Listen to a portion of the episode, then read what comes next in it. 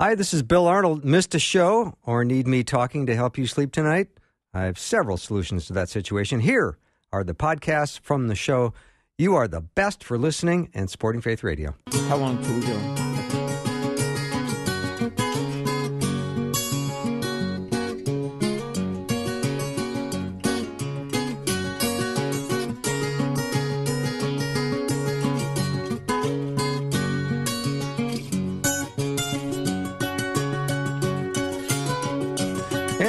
Welcome to Afternoons with me. I'm Bill Arnold, and I hope you've had a wonderful day. I'm so glad that we're going to get a little time, you and me, together this afternoon, or maybe you listen to a podcast in the evening.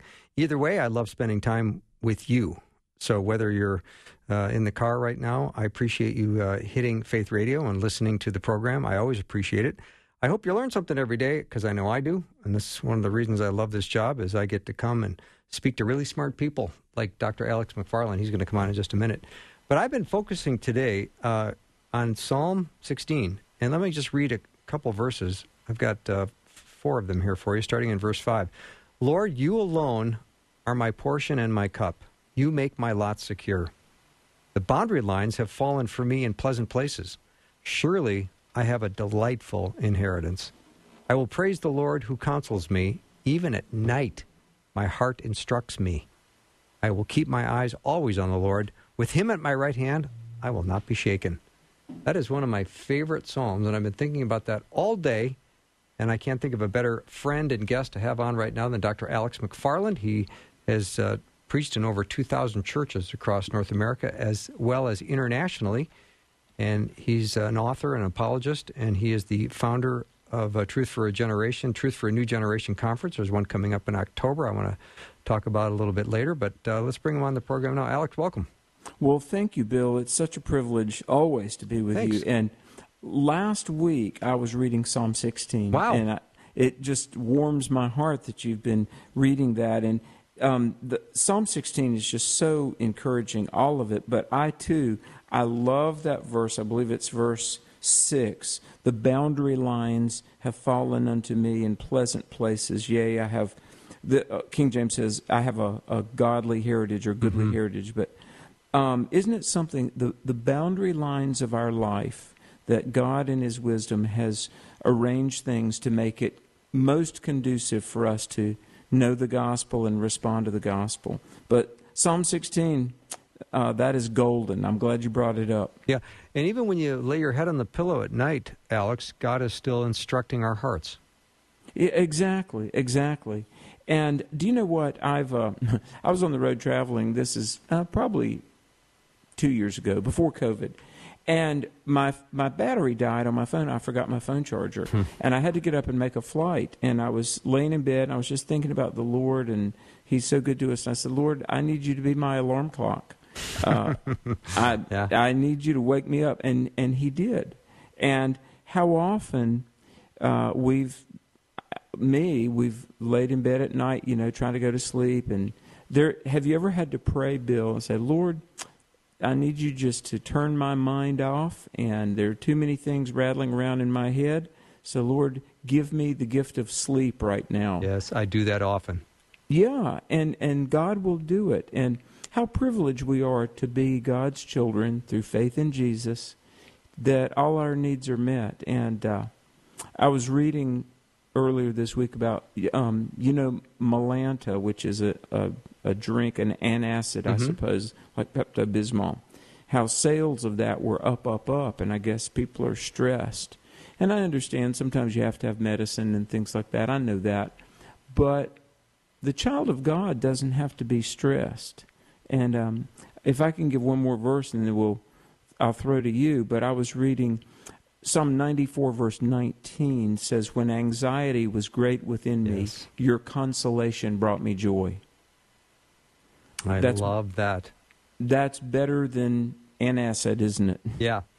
I was uh, in a similar situation, Alex, where I didn't have my, my phone charger and a dead phone, and I also prayed that the Lord would wake me up, but I also drank six glasses of water before I went to bed as an insurance policy. Because you don't want to miss that flight. You don't. You're a, you're a wise traveler. Yeah, yeah.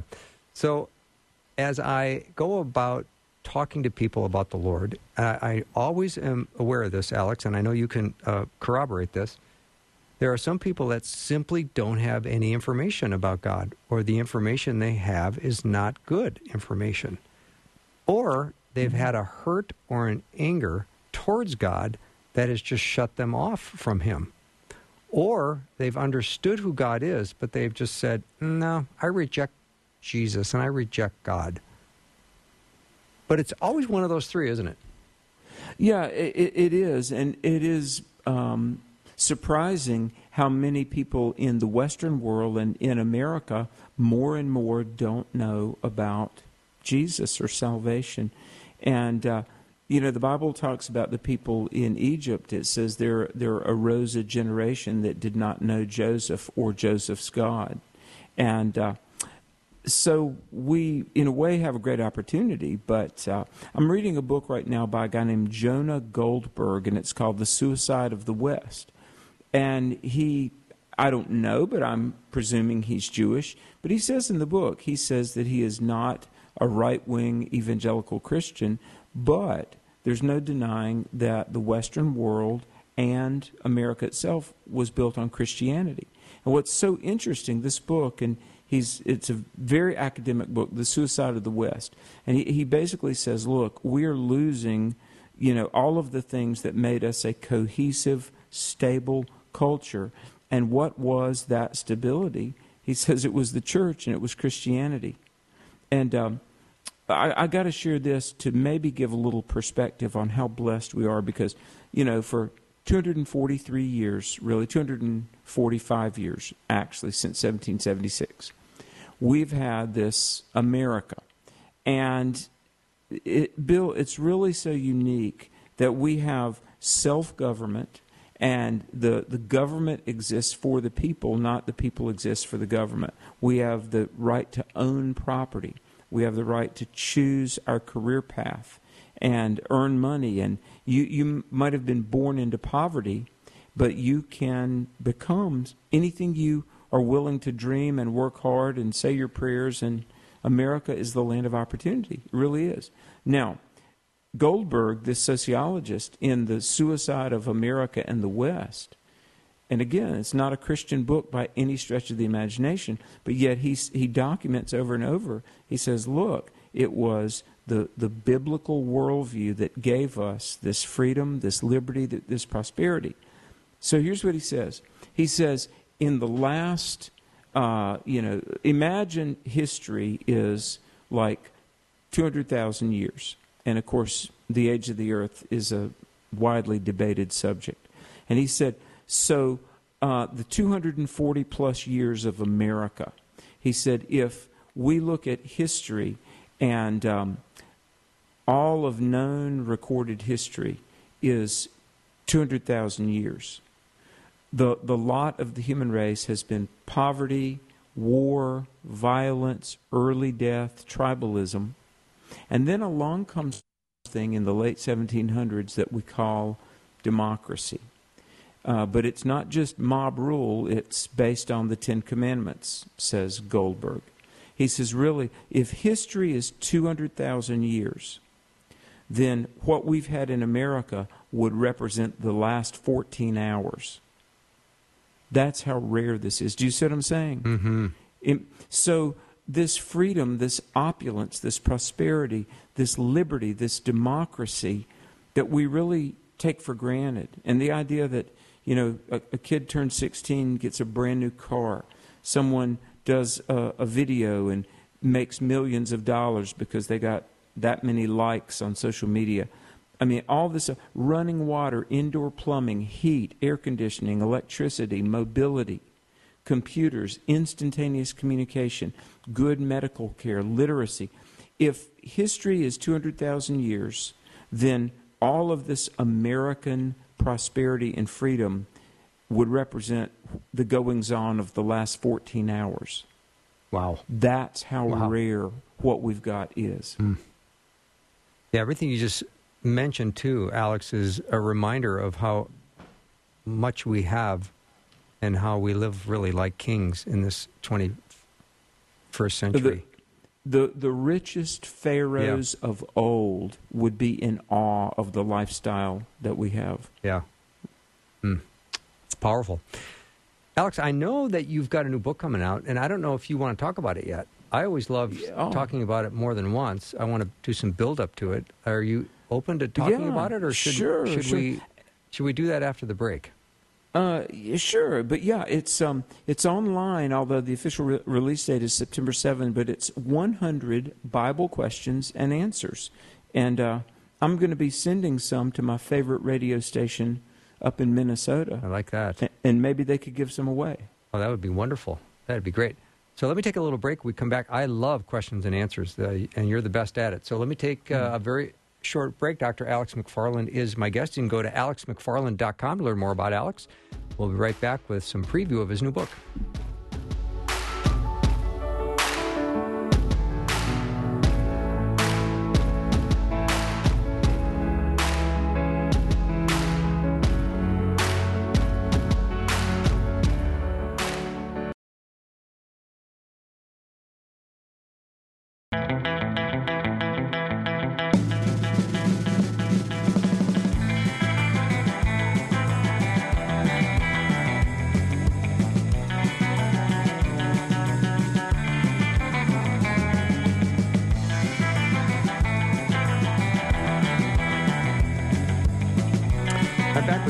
Alex McFarland. I always uh, look forward to my time with Alex. I just got a nice uh, note from Terry, my uh, wingman, Alex. He said regarding what Dr. McFarland said before COVID is is that how we'll be dividing the 21st century now? Because I've said the same thing before COVID and after COVID, which I don't think we've gotten after COVID yet, but eventually that might be a, a dividing Oh point. yeah. Well, you know, I grew up and I, I heard about you know polio and just so many things, um, and the Salk vaccine. So Mm-hmm. yeah, I mean, this is a huge delineator of history. Yeah, I mean, sure this is. is really, regardless of uh, the Wuhan lab or the origins or how the governments have handled it. I mean, this, this is um, a season of of history that will never never be forgotten. Right. And I also, Bill, am just a little bit up in the air about if there will ever be normalcy again like we've known it. Um, you know, I flew yesterday. I, I was in Colorado with a faculty meeting for um, Charis Bible College, where I'm teaching apologetics this fall. And um, anyway, I'm telling you, in the airport, I watched. There were a couple of people that had words with each other. Nothing happened. No, nobody came to blows. But I was just observing people. And I mean, if you didn't have a mask on, or if you weren't socially distant, I watched some people glaring at each other because they weren't maintaining six feet of distance. And uh, you know, the longer it goes on, and the more children and young people, you know, there'll, there'll be a time when there'll be a demographic of people who never knew the world before COVID. Yeah, good point. And so, yeah, this is uh, history has definitely turned a page here, and I'm not sure it's a good one. hmm Alex, tell me about your new book that's going to be coming out, I believe, next month. Yeah. Oh, thank you so much. And and yes, I will. Angie, my wife, told me that a case of books arrived on Wednesday, and so I, I'm going to be sending you guys some. But um, as you know, for a dozen years, we've done a program on another network called Exploring the Word. And people call in with Bible questions. I teach the Bible along. I've got a very wonderful co host, Reverend Bert Harper. He's a pastor of 30 years, but we wrote a book called The 100 the the top 100 Bible questions from the first 10 years of exploring the Word. The subtitle says "Inspiring Truths, Helpful Explanations, and Power for Living from God's Eternal Word." And uh, by the way, it's published by Broad Street Publishing. I've got a dear friend, Carlton Garborg, and an amazing staff in um, Minnesota. There, Broad Street Publishing is is right there in the state where you are, Bill. Nice. And um, so we literally we just tallied up and easily this could have been three volumes of 100 questions each because in 12 years, you know, we've done live Monday through Friday for 12 years, but questions some some simple or or you know commonly assumed questions. how do we really know that God exists? And how do we really know that Jesus rose from the dead? But we got some really good questions that we tallied up. Um, you know, what what were the Gnostic Gospels? Uh, why are books no longer being added to the Bible? Um, how did Judas Iscariot die? The Bible seems to provide two different stories. Um, what does Genesis 6 mean when it says a man's days will be only 120 years? Um, here's a good one. Uh, how could Solomon be called a wise man because he had so many wives? And on and on. So we've got it divided up into uh, 12 sections. And the sections are questions about God, uh, alleged Bible contradictions, Old Testament challenges, like uh, did God condone incest in the Old Testament? And questions about God, but then, Bill, a lot of questions about the modern world and worldview. Um, how can people be lost if they're sincere about what they believe? You know, the question uh, is is sincerity enough to put you in right standing with the Lord, or does it matter what you believe? And of course, it really does. And questions about Jesus, questions about sexuality and gender. We've got a whole section um, because we get so many questions like this. You know, is there anything in the Bible that addresses transgenderism? And should I attend a same sex wedding? And on and on, but there are 100 Bible questions and answers. The book is about right at 300 pages. And uh, myself and Bert Harper, we worked on it all through last year, and it's coming out September 7, and it's it's on online on the bookstores. Sweet. Already, I'm told. Yeah, and I think you're on the show again September 2nd, maybe. So we'll, okay. or the 3rd. Rosie just said the 3rd, so she knows what she's talking about, unlike me. But we'll get well, you um, on with uh, books to give away uh, to our listeners. You know, maybe we can get four or five copies and we'll do a drawing for the books. I, I will do my best to have those go out Monday. Yeah. I love those books, Alex. I got to tell you, um, I've got uh, uh the top 100 biblical Answers to Popular Questions by Richard Bewes. I don't know if you know Richard oh, Bewes. Yeah. Sure. From I, I mean, not personally, but yeah. Um, I, is is that the book that the cover is kind of blue and white? Exactly. Exactly. Yeah. Do you know what I've I've had that book for I don't know ten or fifteen years. I love that book. I do too. I had pizza in his in his house one one night. Oh my word! Yeah. Now is he from England? Yes, he is. Wow. So were were you like over in London? I was something? in London. Yeah. Wow. Yeah, I went to his cool. church and I met John Stott that day, which was a big thrill.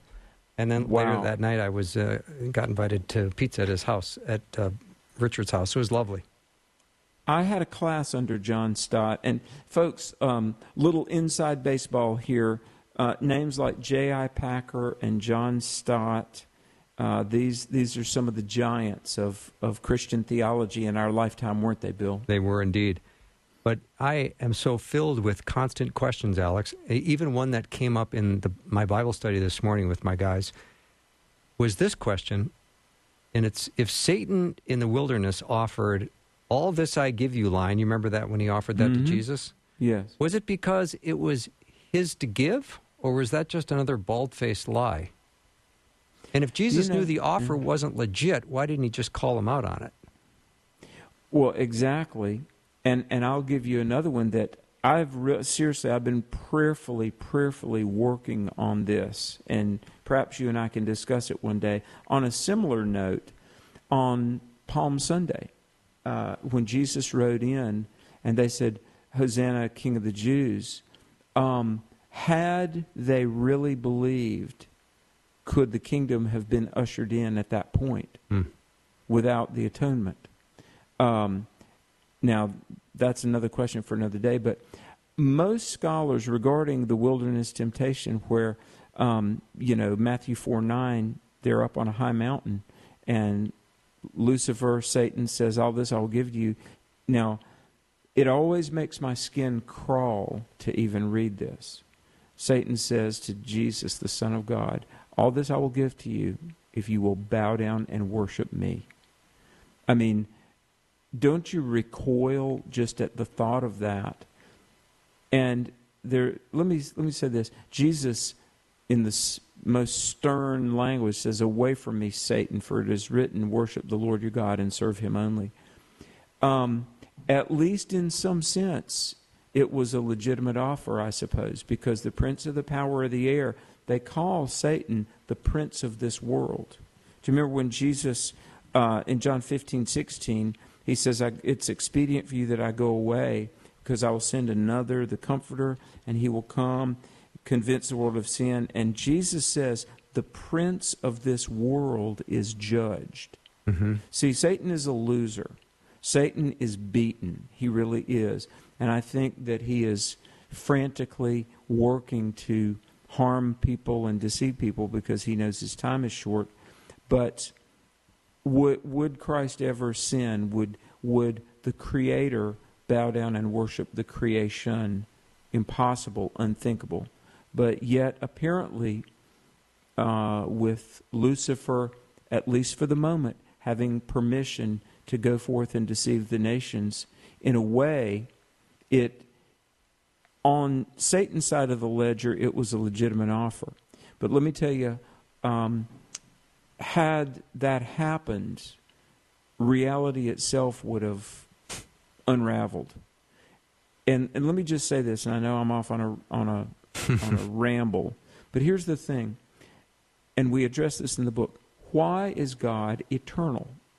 and it is his nature to eternally exist. God could not not exist. But Bill, part of the reason that God is eternal is because in him is no sin or unrighteousness. God is thoroughly, pervasively, totally righteous and holy and perfect. And see, the Bible says in Romans 6:23 that the wages of sin is death. See, uh, John, um, 1 John uh, 1 5, it says that He is the light of life. Okay, God is eternal for several reasons, not the least of which is because He's completely righteous. And if sin was introduced into the nature of God, He would cease to be God. And we would cease to have reality because Colossians 1:17 says Jesus is sustaining everything. By him all things consist. So Satan was making the offer, but it was an offer that it would be unthinkable, impossible uh, for it to have been accepted. And Jesus said the same thing that we should say when we're tempted to sin um, Get behind me, Satan, because God alone is the one I will serve. Alex, you definitely should have been at my Bible study this morning because your answer was way better than mine. oh, and I don't know about that. Listen, I'm I'm always edified to listen to Bill Arnold. Oh, thank you so much, Alex. You're such a uh, delight to have on the show. I hope you have a wonderful weekend. I assume you're out teaching this weekend. Yes, I am uh, actually preaching at First Baptist Church in Myrtle Beach, South Carolina, that where we're going to have a conference in October. But sounds pretty nice. Hey, uh, before we get on the radio again in two weeks, uh, look for a box of books, okay? Oh, terrific. Thank you, Alex, and have a wonderful weekend. And you as well. God you bless. Bet. God bless. Dr. Alex McFarland has been my guest. Go to alexmcfarland.com to learn more about Alex and see his good looking picture. After the break, we're going to talk to my friend, uh, Dr. Greg Headington. As you know, uh, we've been in a Bible study of the book of John, and we're going to continue that. So get your Bibles open to chapter 18, get your pen and your paper ready. Be right back.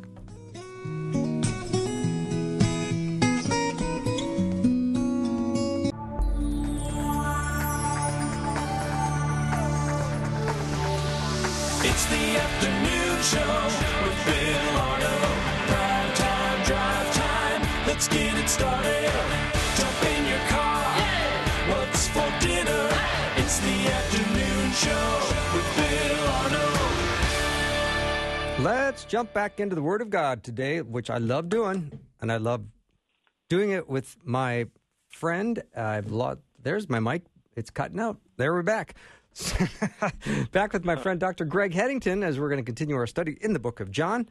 I think we're all the way up to John 18, the first 27 verses. Greg, welcome back to the show. Thanks, Bill. Great to be here. Yeah, a little technical difficulty, but that never stopped us. So here we go.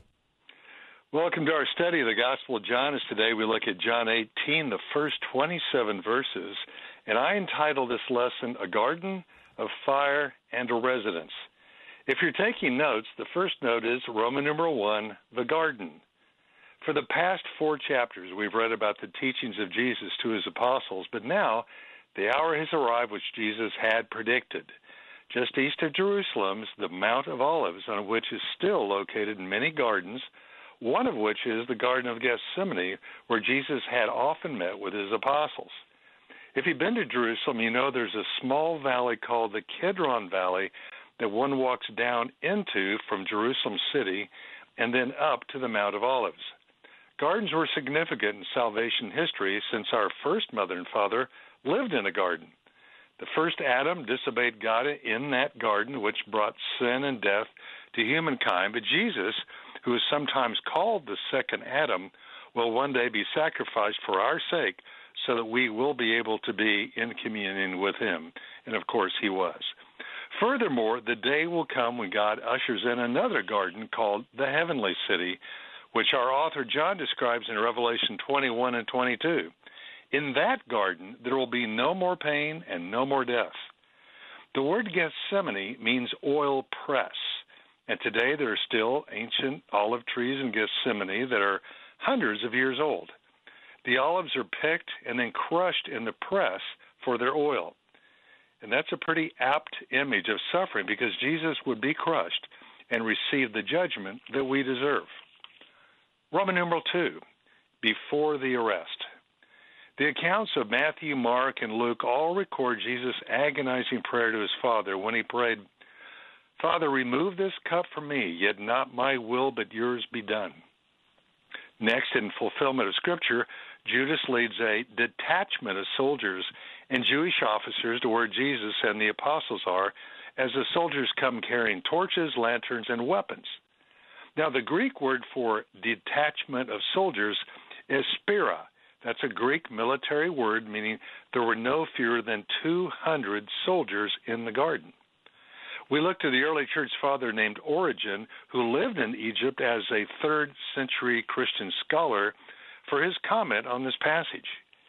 He answers the question we might have regarding why did so many Roman soldiers show up in the garden? And Origen states two possible reasons. Here they are. First, so many thousands of people had followed Jesus over his three and a half years of ministry that the soldiers assumed a large throng of people would be there to protect Jesus, and that would seem plausible. Second, the Roman soldiers had heard many stories about how Jesus had demonstrated power as he cast out demons, so they figured Jesus might try to use some kind of sorcery to escape. As Cyril, the Pope of the Alexandrian Church in the 5th century, writes this quote, The soldiers carried lanterns so they might physically see better in the dark, but the real tragedy is that their spiritual blindness had kept them from recognizing the author of truth who was right before them. End of quote. The author John wants us to understand that it's Jesus who's in control of the night. Jesus asked the soldiers, whom do you seek? One Roman soldier replies, Jesus of Nazareth. And then, in most English translations, Jesus responds, I am he. But when we read his response with those three words, we often lose the impact of what he's saying. In the original Greek text, Jesus says, Ego eimi, which means I am, and that is the very name which God uses to describe himself when he confronts Moses for the first time in the Egyptian desert. Now, think of that. It's the very name of God. He doesn't say, I will be or I was, but God says, I am, because I always have been and always will be. The very name of God. Well, the reaction by the soldiers to these two words spoken by Jesus is dramatic. They fall to the ground, but we know that is not an unusual response that people or demons have in Scripture when they come into contact with God the Father or the Son, even for a moment. As Augustine, the brilliant Bishop of Algeria, I know I'm doing a lot of church father quotations, but they were much closer in time to those periods. As Augustine, the brilliant Bishop of Algeria in the 5th century, writes, quote, if a detachment of 200 soldiers is knocked flat by just two words from Jesus, then imagine Jesus' power when he will return to reign as king of the earth. End of quote. And of course, one day it will happen. Then Jesus responds, If you seek me, here I am, so let these men go. Jesus says this to fulfill the scripture in John 17:12 when Jesus tells his Father that he had not lost one person with whom the Father had entrusted him. Next, we have Roman numeral 3, the garden attack. We find that Peter had hidden what would be called a short sword under his tunic and decided to prove his loyalty to Jesus by using it. He had badly misunderstood what Jesus had said earlier that the apostles would be treated as if they were dangerous by their enemies, so they must be ready to fight a spiritual battle against temptation but not a physical battle. Well, Peter did not understand that part of Jesus' plan was to surrender to his enemies, so Peter made four mistakes. One, he fights the wrong enemy. Two, he uses the wrong weapon. Three, he has the wrong motive. And four, he accomplishes the wrong result. Hmm. In his emotions, and, and this is not the first time Peter has lost control of himself, in his emotions, Peter is actually hindering the ultimate goal, goal which Jesus came to accomplish. It's an example of zeal without knowledge. Yes, Peter displays admirable courage and loyalty. That's true. But he also demonstrates, well, shall we say, poor aim. I mean, Peter is a fisherman, not a swordsman. He probably aims at the neck, but instead cuts off the ear of a slave named Malchus. Luke's gospel tells us Jesus immediately heals the man's ear. Now, we can only imagine the conversation later that night when Malchus talks to Mrs. Malchus. He might have said something like, So uh, you ask, what's the blood on my toga? Uh, well, some crazy fisherman cut my ear off. Well, well, yes, it's still on my head. No, I haven't been drinking. That it was attached by a man the Romans were trying to arrest. No, I, I don't know who he was or why he reattached my ear. All I know is one minute my ear is lying in the dirt, and the next moment hmm. this man reattaches it.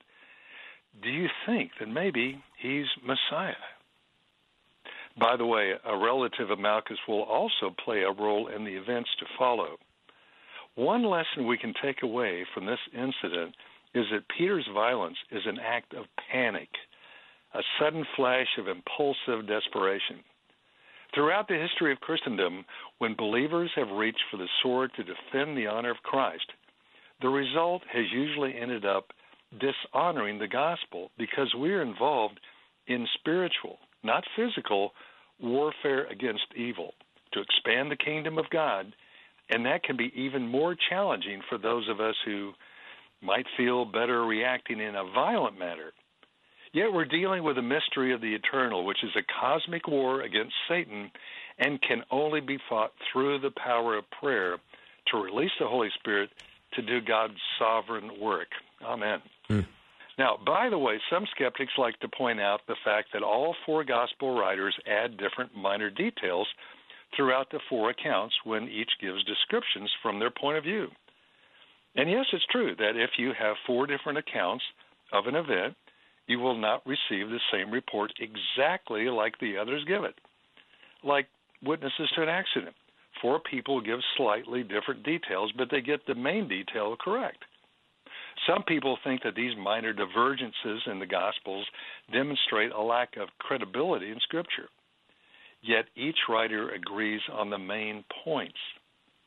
So, in fact, these minor divergences in details actually bolster our confidence in the trustworthiness of the events because the writers did not all sit down and copy all the insignificant details exactly from each other so they would all turn out precisely the same.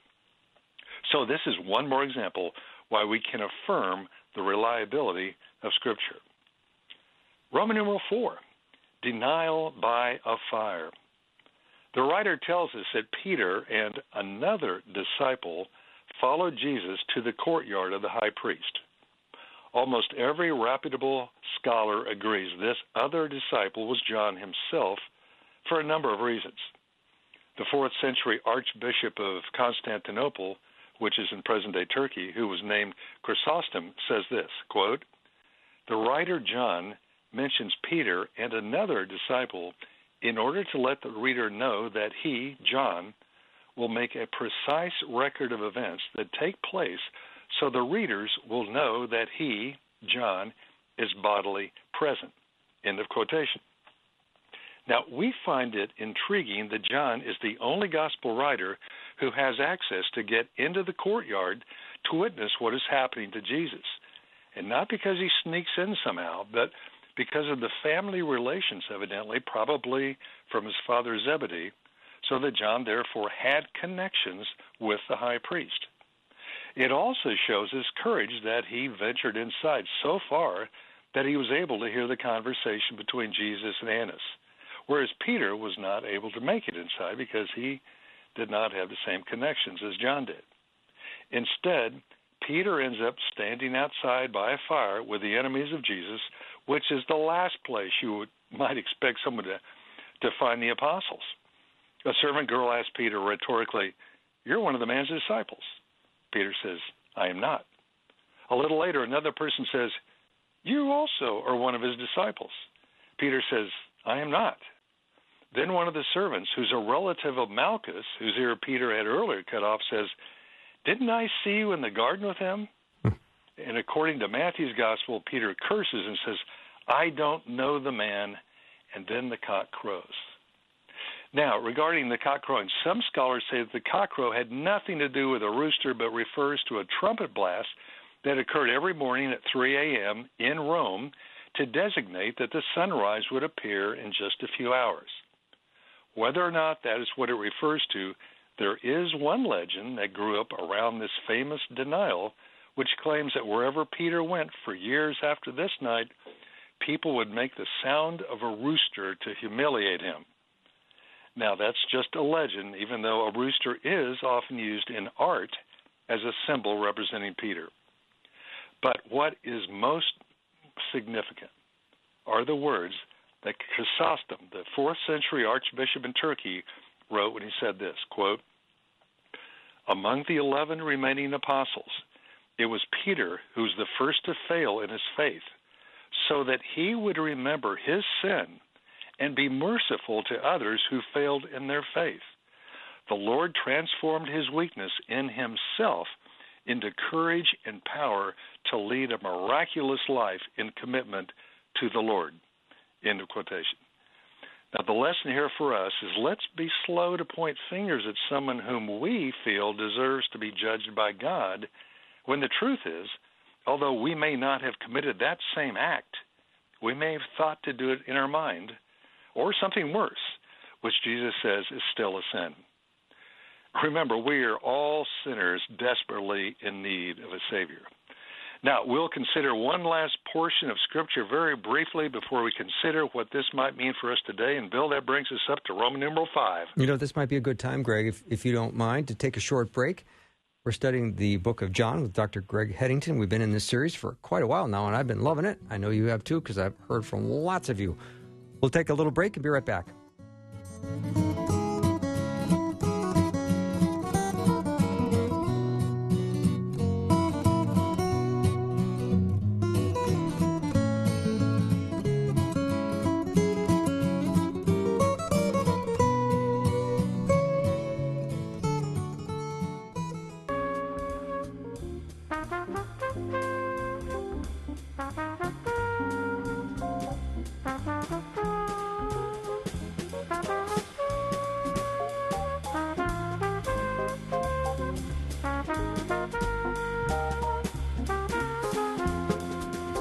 I'm back with Dr. Greg Headington as we continue studying the Gospel of John.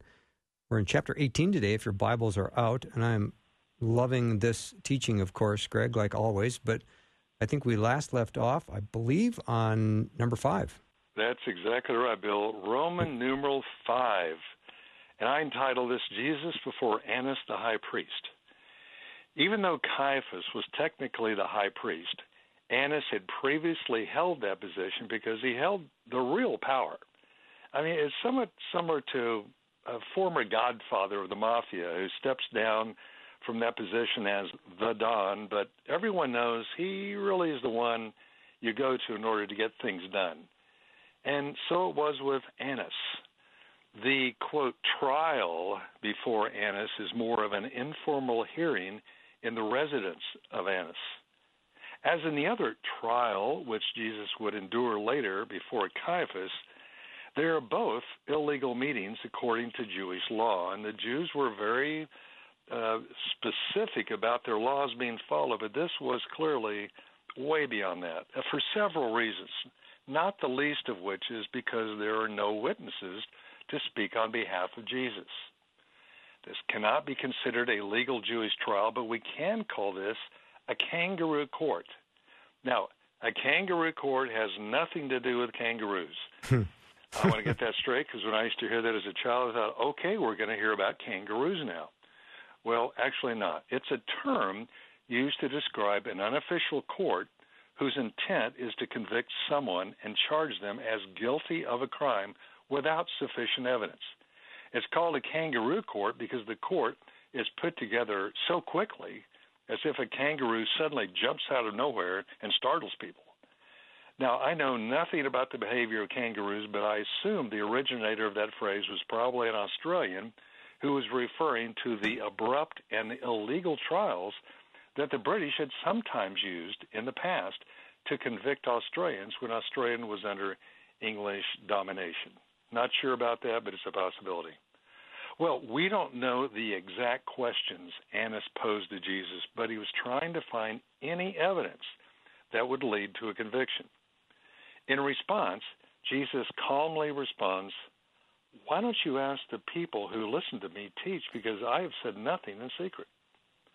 So our scripture this week ends with Annas sending Jesus on to the current high priest Caiaphas, and we will pick that up next week in chapter 18. So the question now in Roman numeral 6 what does this mean to us? I want to end this lesson with a modern true story with which some of you are familiar. It's the story of Jim Elliot. As a young boy living in Oregon, Jim Elliot had dreamed of being a missionary so that people living in other countries would not die without first hearing of the love of Jesus for them. Jim would later attend a Christian college and then take several years of linguistic studies before traveling to Ecuador to work with a missionary who ministered to the Quechua Indians. After much prayer, Jim believed he was called to work with an unreached people group of Auca Indians in Ecuador who were so dangerous that they'd killed every outsider who had ever ventured into their territory. However, in 1956, Jim Elliot and four other missionaries took a small prop plane and landed in a remote area of Ecuador in order to share the gospel with this dangerous tribe. In brief, they were just beginning to make contact with them when a band of Auca warriors appeared out of the forest and brutally murdered all five missionaries with spears and arrows beside a riverbed. News of their murder quickly spread around the world, and a U.S. search team was soon able to locate the bodies and bury them. The story made the front cover of Life magazine, and a 10 page article in it described the life, mission, and death of Jim Elliot and the other four men. But the story does not end there. Jim Elliot had often asked for more people to become missionaries. However, it was through his death that probably inspired more people to go to other countries to share the love of Jesus than Jim ever could have reached if he had lived. And there is more to this story. In less than two years after Jim's death, his widow, Elizabeth Elliot, who would become a renowned Christian author, moved to that very Auca village in Ecuador, along with the wife and daughter of one of the other slain missionaries named Nate Saint. Now, that's an appropriate name. His last name is Saint. And many Auca Indians became believers as a result, and they have now become a friendly tribe to other tribes. Missionaries, including Nate Saint's son and his family, still live among the Aucas today. That's just incredible. Mm. Now, to conclude Jim Elliot's story, In his diary, Jim expressed his belief that work which is dedicated to Jesus is ultimately more important than one's own life. He wrote this quote in his diary He is no fool who gives up what he cannot keep to gain that which he cannot lose. Let me let me say that again. He is no fool who gives up what he cannot keep to gain that which he cannot lose. The Apostle Peter's denial of Jesus was not the end of the story for him either. Peter would weep bitterly and repent after his denial. But as he became fully committed to Jesus, he went on to become the most influential preacher and apostle alongside of St. Paul, who would come later, after Pentecost. And we have two letters written by him in the New Testament. It goes to show that no matter whatever anyone has done in their life, if their heart becomes yielded to the Lord, they can be used in powerful ways in God's sovereign plan. As for Jesus, well, we know the first part of chapter 18 is not the end of his story either. And we'll pick it up next time when he goes before a Roman official, and on that day, the master of the universe willingly puts himself into the hands of sinful people that he might suffer and die for us. Now, what is our response? I think of the words of the hymn, Love so amazing, so divine, demands my soul, my life, my all. So, our challenge today is this Will I commit to give to Jesus what I cannot keep to gain what I cannot lose? That's so powerful, Greg. And I look and study John with you, and I see Peter, who you have to love because he's emotional and he's impetuous and he's zealous, and sometimes he's completely on fire for Jesus, and other times it's like, Where are you, Peter? Um, but talk about how this portrayal of him, how does it differ from what we later read in the letters he wrote after the resurrection? Bill, it's a great question, and it's certainly something everybody should read, First and Second Peter. And it's true. The picture of Peter we see from reading the Gospels is strikingly different from the person we find in his letters, which are entitled First and Second Peter. In the Gospels, we see Peter as an impulsive, restless soul, sometimes fearless, but sometimes a coward, even going so far, as we read in the, the Gospel of John, to deny the Lord, and as the book of Matthew adds, with a curse. But in Peter's two epistles, he seems patient restful and loving with a courage which has been purified and strengthened by the indwelling Holy Spirit, which, of course, made a dramatic appearance at Pentecost. So, this is a dynamic illustration of the transforming work of Christ in the human life. And, Bill, just as the Apostle John has been called the Apostle of Love, Peter has been called the Apostle of Hope.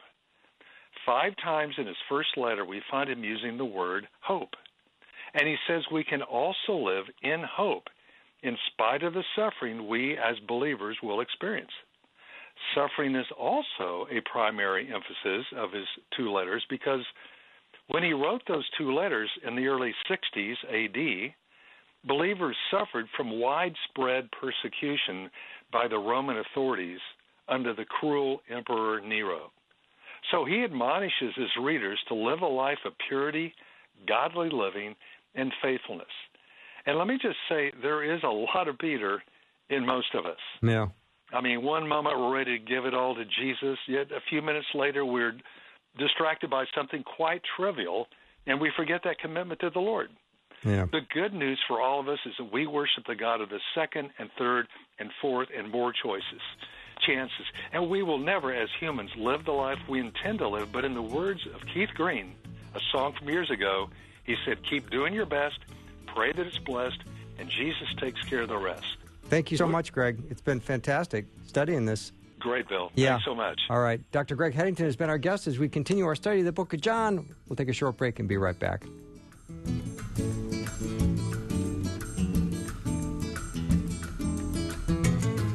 Thanks for listening. Programming like this is made available through your support. Information available at myfaithradio.com.